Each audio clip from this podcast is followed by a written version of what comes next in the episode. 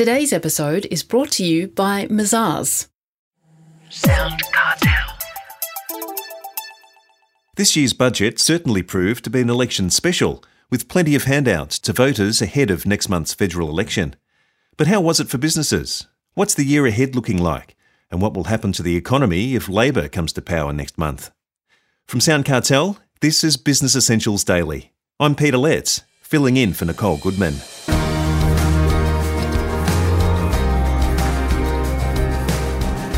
Professor Neville Norman of Melbourne University says the critics are wrong and that this big spending budget will have very little effect on inflation.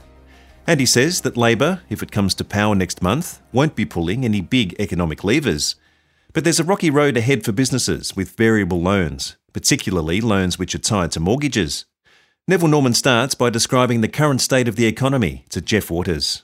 Well, the economic environment as we head towards the middle of the year, Jeff, is one of recovery from COVID.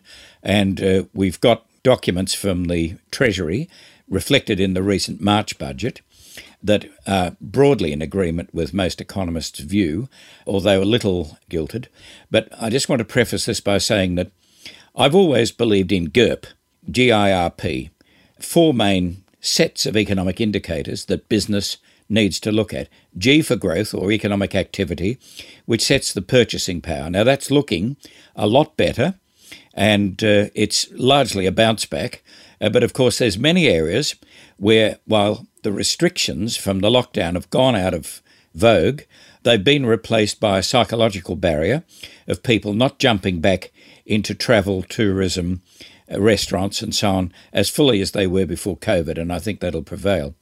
Inflation is not just consumer prices, like in CPI, but also includes property prices, which are not in CPI. So that needs to be known because when you see headline CPI, you're not going to see that 20% property increase of the last year, or what I think will now be a fall, a small fall anyway.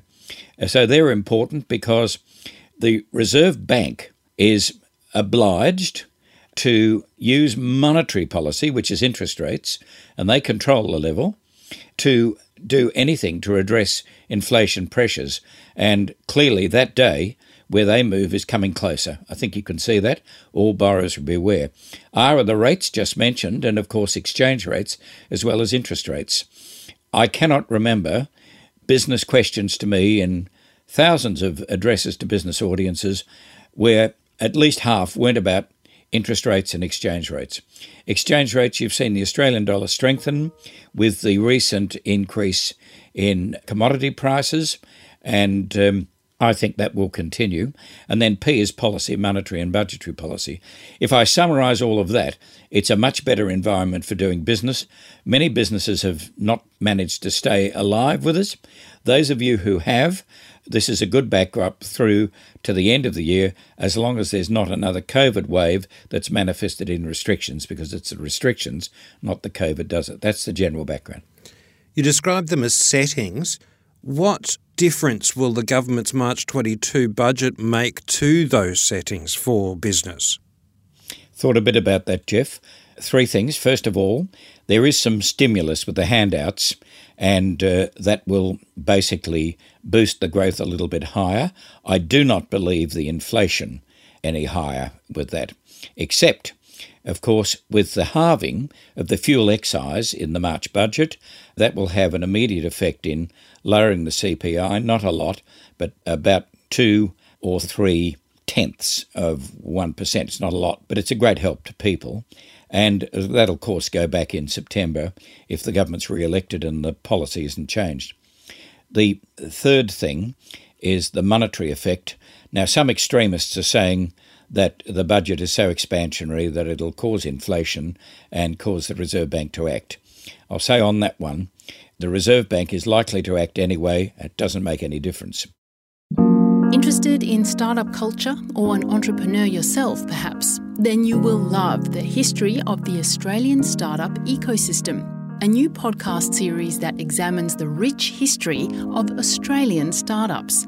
Be inspired by guests like Tim Fung, founder of Airtasker, Daniel Flynn, founder of Thank You, Cameron Adams, co founder of Canva and the founders of VCs, Blackbird, and Square Peg.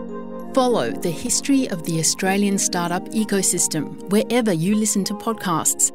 The link is also in the show notes of this episode. So you mentioned CPI and petrol prices, but aren't we experiencing a global increase in inflation that is out of the government's control? It is, and of course, it's a lot of publicity about inflation in the United States. But that really doesn't affect us directly, except that it causes other countries to raise interest rates, and that's another factor why the day when our rates will go up will come up. I'll just mention briefly that a year ago, only two of us in the Scope survey of Australian economists believed there'd be any increase in interest rates over this calendar year 2022. So I'm not claiming great premonition, except it was pretty obvious that was going to happen. And uh, I think many people got sucked into the Reserve Bank promise of no rate increases till 2024. And of course, they've been running from that for a long time. And I think it's a near certainty there'll be rate rises, and you better get ready for it. So, when those rates do rise, we generally talk about the base rate and we talk about property repayments and how that affects the economy. But how do those interest rates increases affect small businesses particularly? Critical question is whether small businesses as borrowers have fixed their rates, in which case no effect during the fixing term, three, five or so years, and uh, but otherwise it's, of course, a cash increase, and uh, many small businesses have their housing loans interacted with their business as well. So it's going to be a cash impost on them. And um, it's also an uncertainty effect of higher interest rates. The question is, will they go up more? And in areas like consumer durables, which have done very well, household items and so on, there'll be a tempering of demand for those things. So that's what the government intends. Of course, it's going to have an even bigger impact on property prices for those who uh, have not fixed their rates, and it's a significant number of people. We're heading to an election very soon. What difference would an ALP, a Labor Party program, make to any of this? One has to be professional here. I've looked at the um, alternative budget delivered by Mr. Albanese and the uh, Shadow Treasurer, and it's very different to three years ago, where there was a bigger spending program. So it's, one would say, a more responsible one. One has to say there's a significant chance of a change of government. The polls suggest uh, more than a significant chance, but we have to look at that.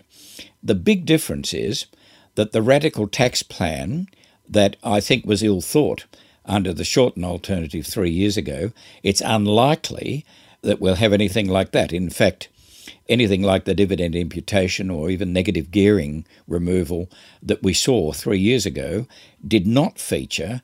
And I think that gives business confidence that if there is a change of government, some of the things that you could have feared three years ago will almost certainly not happen. So it sounds like the Labor Party will hold a steady as she goes economic approach for the short term. Well, I think so. And indeed, if you look back to uh, when the Hawke government came in in the early 1980s, they were expected to have rampant wage increases because Hawke was the trade union leader and so on. And it turned out to be an excellent period of economic management. And uh, I think the Labor Party's learnt from three years ago. Professor Neville Norman, Melbourne University.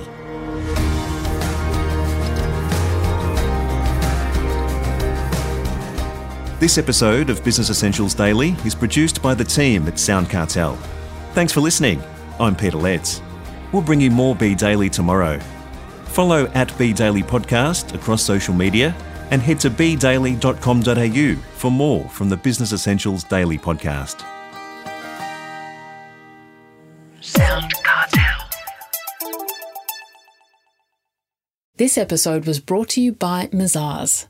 To find out more, visit mazars.com.au. That's M A Z A R S dot com dot au.